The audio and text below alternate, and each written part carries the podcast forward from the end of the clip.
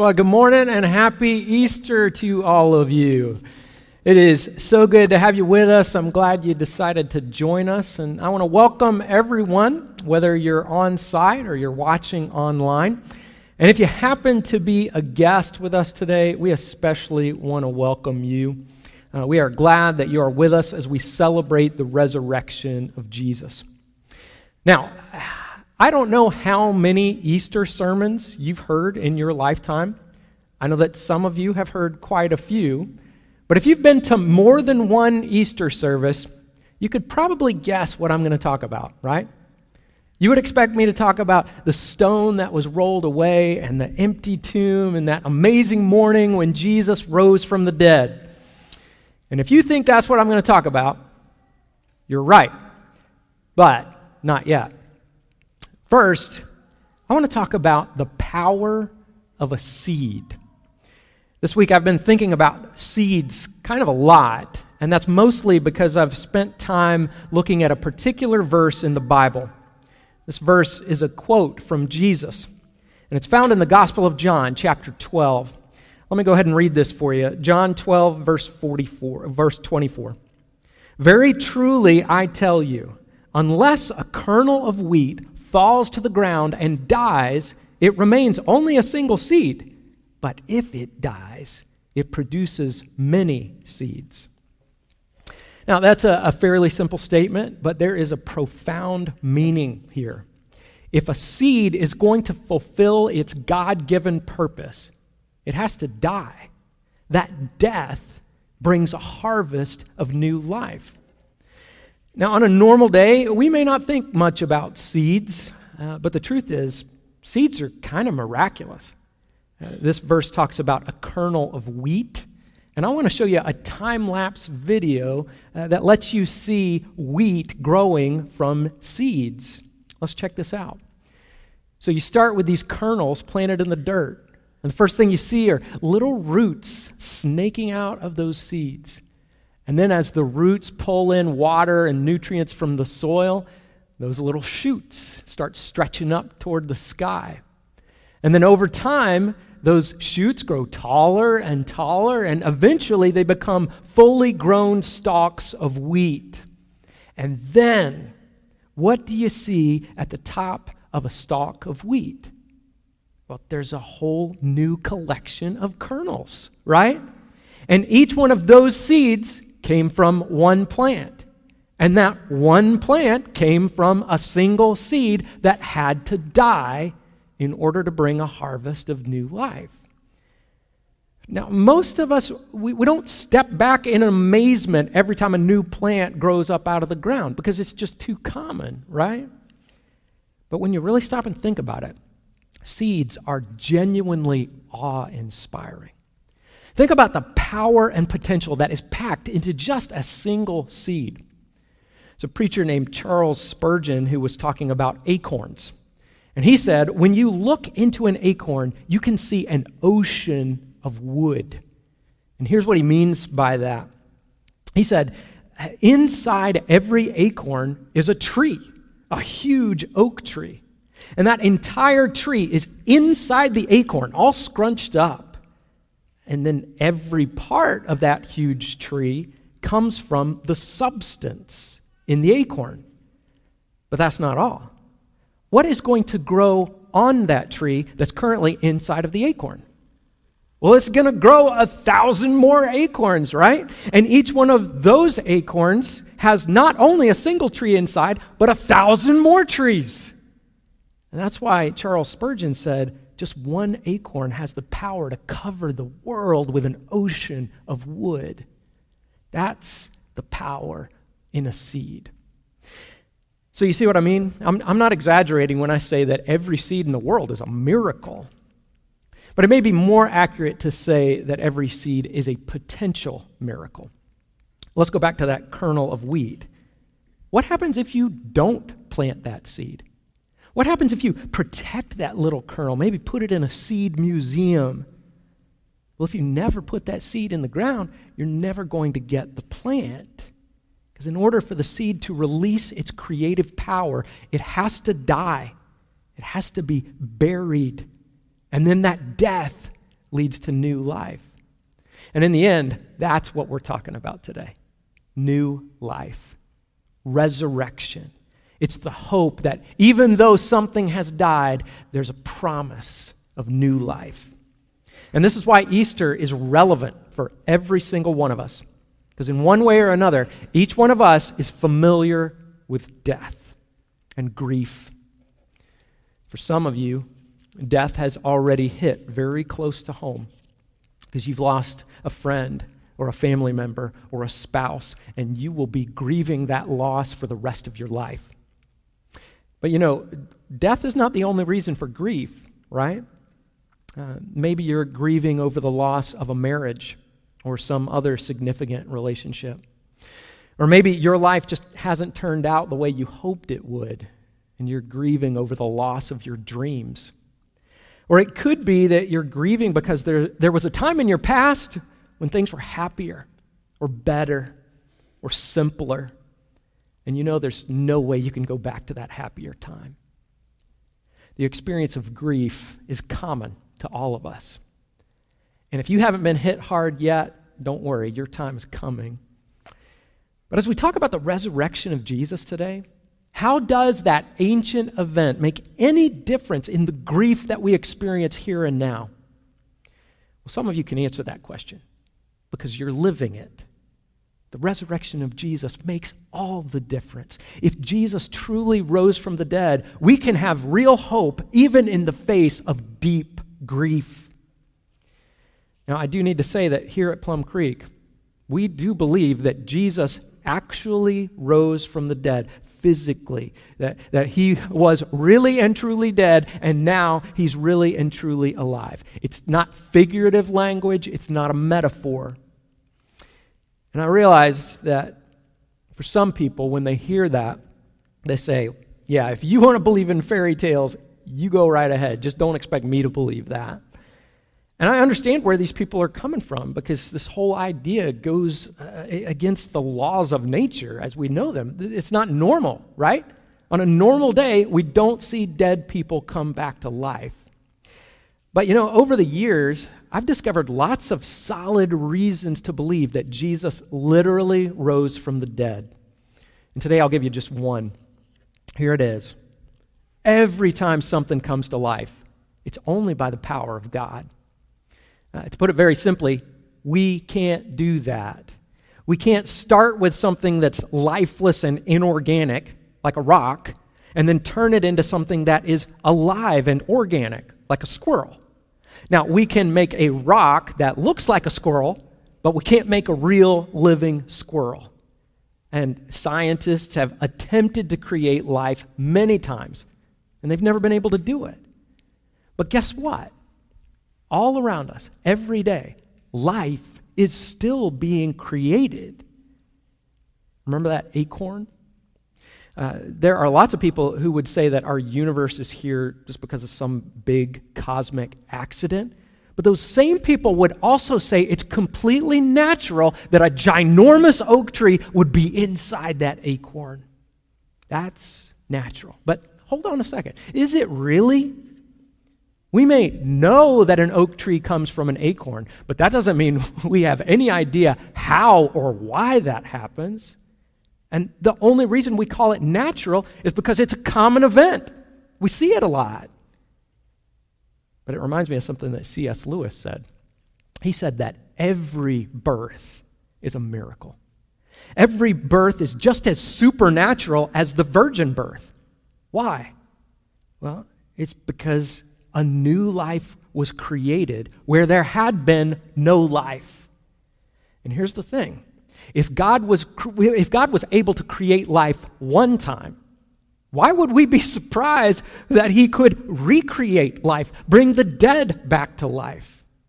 You know, he's already proven that he has the power, and the resurrection of Jesus is just one more example of that power. Every time something comes to life, it's only by the power of God. And this morning, we're going to see how that power can bring hope to anyone who needs it. And we'll see that in the life of a particular character in the Bible named Mary Magdalene. Mary was changed forever by an encounter with Jesus. Now, for those of you just joining us today, we've been in a sermon series called Love First. And every week in this series, we've looked at some individual who had an encounter with Jesus. And in each one of these encounters, Jesus starts with love. He loves first. We, we talked about the rich young ruler who had his priorities all mixed up. He just didn't get it. But still, Jesus looked at him and he loved him. We talked about the woman who was caught in the act of adultery, and the law said she should be stoned. But Jesus refused to condemn her. And then last week we talked about the most notorious traitor of all time, Judas Iscariot. And remember what Jesus did? Even while Judas was in the process of betraying him, Jesus knelt down and he washed his feet. It really didn't matter who it was. Every time Jesus met somebody, he loved first. We're going to see that pattern continue today in a dramatic way. So if you have a Bible or a Bible app with you, open up to John chapter 20. If you don't have a Bible, you can follow along on the screen. Now, this chapter takes place on the original Easter Sunday. Jesus died on Friday, he stayed dead on Saturday, and then on Sunday, he kicked death to the curb and he walked out of the grave. Let's pick up the story in John chapter 20, verse 1. It says, Early on, the first day of the week, while it was still dark, Mary Magdalene went to the tomb and saw that the stone had been removed from the entrance. So she came running to Simon Peter and the other disciple, the one Jesus loved, and said, They have taken the Lord out of the tomb, and we don't know where they have put him. Now, we think of Easter as a day for celebration. But right here, Mary and these disciples, they are in no mood to celebrate because this weekend had already been horrific. And now, seems like things have gotten worse because someone has stolen the body of Jesus. Mary already felt this overwhelming grief. And now, this is yet another blow. But who is Mary Magdalene, really? Uh, do we know who this woman is? Why, how did she get to this point? Well, let's go back and get some of Mary's backstory. You know, it's interesting. There are four books in the Bible that are basically biographies of Jesus the four Gospels Matthew, Mark, Luke, and John. And all four of those books tell us that Mary was present at the crucifixion and also at the empty tomb. But only one gospel writer, Luke, specifically mentions Mary Magdalene earlier in the story of Jesus.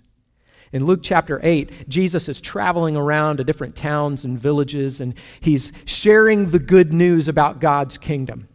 And Luke tells us that there was a group of people traveling with Jesus at that time.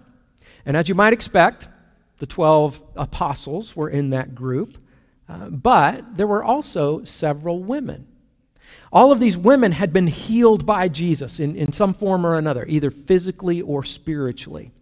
And in that group of women, Luke highlights Mary Magdalene. He tells us that Mary had been possessed by demonic spirits. And demon possession is kind of a mysterious thing, but you can be confident that before Mary met Jesus, she was a tormented soul. She also would have been an outcast in society. When Mary came around, people turned away or they ran away. Luke doesn't give us the details of her first encounter with Jesus, but we do know that he healed her and he freed her from that spiritual oppression. That's why Mary is in this group traveling with Jesus. Others ran away from her, but he ran to her and changed her life. He did what he always does. He, he loved first. And Mary would never forget what Jesus did. She would be grateful and devoted to him for the rest of her life. And in those days, when Mary traveled with Jesus, she got to witness this brief moment in history when the Messiah brought light into this dark world. She, she had a front row seat as Jesus worked miracles and he spoke the truth and he shared God's love with everyone he met. But the good times didn't last, right? After three years of ministry, the time came for Jesus to sacrifice his life, to carry out his mission, to go to the cross, to give his life for sinners like me and like you. So Jesus was arrested. They beat him, they mocked him, and they nailed him to a cross. And through all of that trauma and that terror, Mary Magdalene was right there. She saw it all. In John chapter 19, we read that Mary Magdalene was one of the women standing near the cross as Jesus was crucified. And, and, can you imagine what that was like for her? She watched her Savior die from just a few feet away. She saw all of the blood, all of the gore. She saw Jesus wince in excruciating pain every time he took a breath. And then finally, she heard him speak those words It is finished. And she saw his body go limp as he gave up his spirit. Now, Mary had to be in shock. Uh, she, she just couldn't process everything she had seen. Uh, it didn't make sense. There were so many questions. Uh, how could they do this to Jesus? How could he allow them to do it? He had the power to stop them. Mary knew that. So why didn't he stop them? Well, in the end, Mary couldn't change anything that happened. But what she could do was stay close to the body of Jesus. She wanted to make sure that he had a proper burial. She wanted to anoint his body and honor him in any way that she could. Her devotion to Jesus was just as strong as ever. On Friday evening, after the crucifixion, a man named Joseph of Arimathea went to Pontius Pilate and Joseph asked Pilate for permission to bury the body. Pilate agreed, and then Joseph took the body, wrapped it in a clean linen cloth, and placed it in his own new tomb that he had cut out of the rock. He rolled a big stone in front of the entrance to the tomb and went away. Mary Magdalene and the other Mary were sitting there opposite the tomb. She's still there, isn't she? After most of those other friends and disciples were long gone, Mary was still there. And you know, it's kind of amazing. Mary Magdalene was a witness to every significant event in the most significant weekend in history. She saw the crucifixion of Jesus. She saw the burial of Jesus. And then on Sunday morning, she was the first to see the resurrected Jesus. Let's jump back to John chapter 20. Remember where we left off? Mary went to the tomb. She saw that the stone was roll away, rolled away, and then she ran to tell Peter and John that somebody had stolen the body. Peter and John just ran off, and Mary made her way back to the tomb a little more slowly. She had to be numb by this point. But then look at John 20, verse 11. Now, Mary stood outside the tomb crying, and as she wept, she bent over to look into the tomb, and she saw two angels in white seated where Jesus' body had been, one at the head and the other at the foot. And they asked her, Woman, why are you crying? They've taken my Lord away, she said, and I don't know where they've put him. At this, she turned around and saw Jesus standing there, but she did not realize that it was Jesus. So Mary is right smack in the middle of the greatest miracle of all time. She's standing there at ground zero. But the amazing thing is, she doesn't get it. She's got blinders on. And it's so ironic, isn't it? Mary has stumbled onto the best event in history, but she still thinks she's in the middle of a disaster. She's got angels in front of her, Jesus is right behind her. And she feels like she's alone.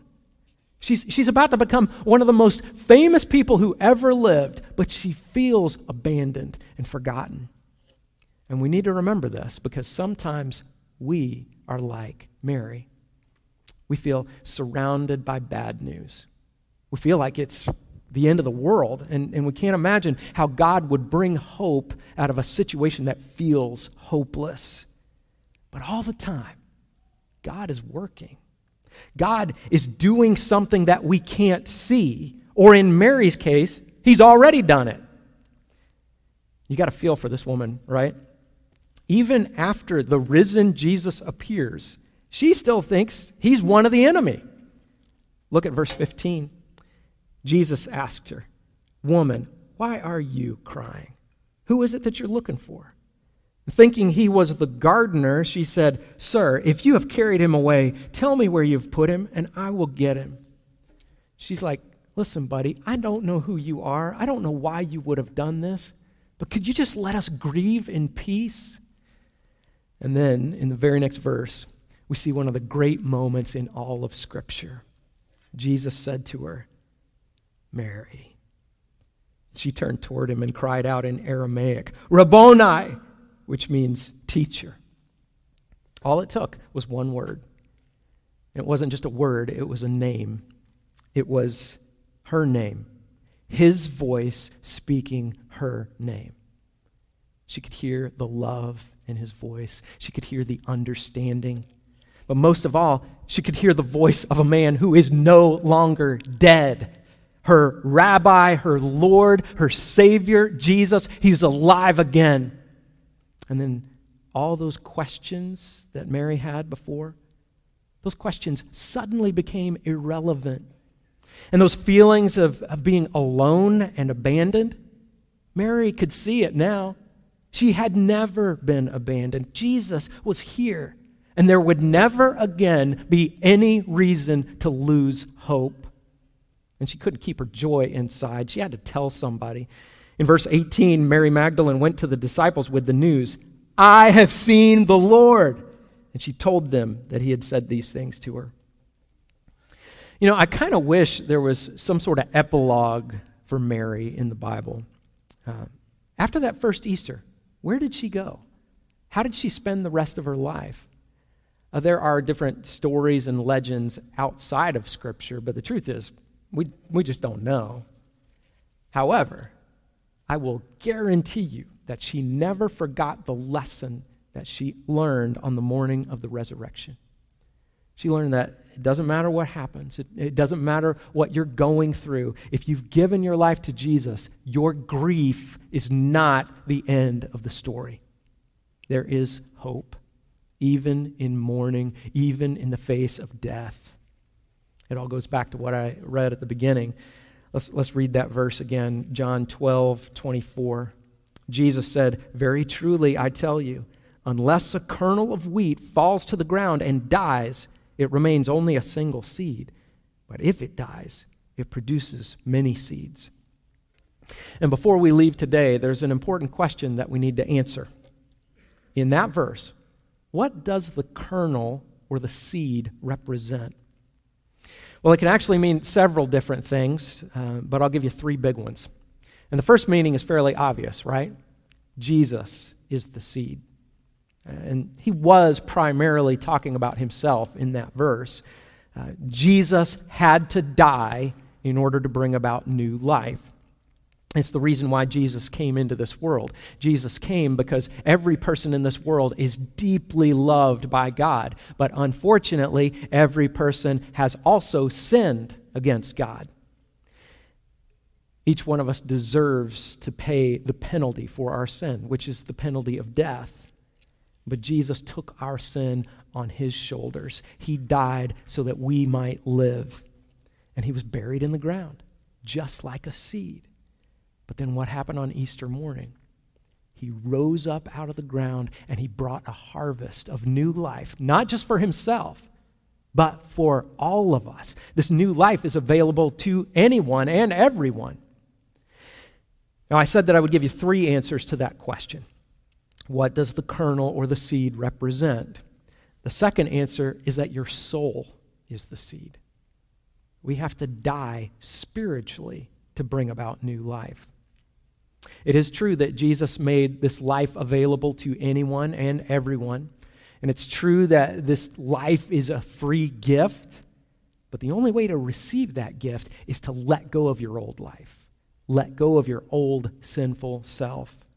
You surrender to Jesus and you say, From now on, Lord, my life is not my own. I give you control.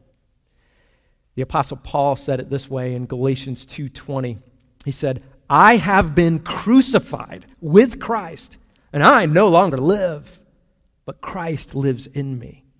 And the life I now live in the body, I live by faith in the Son of God who loved me and gave himself for me. You see that? Not only was Jesus crucified, I've been crucified too. The old me is dead and gone, and now it's Jesus living through me. You know, we, we see this in a, in a visible way when someone gets baptized. That person is dying to self, just like Jesus died on the cross. And that person is buried in the water, just like Jesus was buried in the tomb. And that person raises up to live a new life, just like Jesus rose from the grave and, and lived a new life. But then, after you have been crucified with Christ, what changes? What's really different? How does this new life help you face all the pain and the grief in this world? Well, remember Mary Magdalene. Remember that lesson she learned when she encountered the risen Christ. From that day on, whenever Mary felt alone or abandoned, she knew that wasn't true. She wasn't alone. God is there, and He's always working. He works everything together for the good of those who love Him. He brings beautiful things out of our brokenness. So we've seen two answers to that question Jesus is the seed, and your soul needs to be the seed. But there's one more answer that I have to mention your body is the seed. We have to die physically to bring about new life. And now we're talking about eternity. This is eternal life, eternal hope. And this is where the resurrection changes everything. When Jesus walked out of the tomb, he defeated death itself. Death has no hold on him. And if you have been crucified with Christ, Death has no hold on you either. This is a promise from God. And again, going back to the apostle Paul, he explains this really well in 1 Corinthians chapter 15. Paul writes, "So it will be with the resurrection of the dead. The body that is sown is perishable, but it is raised imperishable. It is sown in dishonor, it is raised in glory." It is sown in weakness. It is raised in power. It is sown a natural body, and it is raised a spiritual body. You see that seed terminology here? Your physical body is sown in the ground like a seed, and that death is a prerequisite for the new life that's to come. And that's why followers of Jesus can walk through each day full of an eternal hope. Whatever this world throws at you, it's okay. Even if this world kills you, it's still okay. Better than okay, actually. Because you're going to be with Jesus forever in heaven. And there's literally nothing better than that. Nothing. So, as we leave here today, I want all of us to be clear about the real source of our hope. Real hope requires the death of all three of these seeds Jesus, your soul, and your physical body. When all three of these seeds die and give way to eternal life, guess what? You won't even need hope anymore. Hope becomes obsolete because all of your hopes will be fully realized in the presence of your Savior, Jesus. But between now and then, this eternal hope will get you through even the toughest days in this life.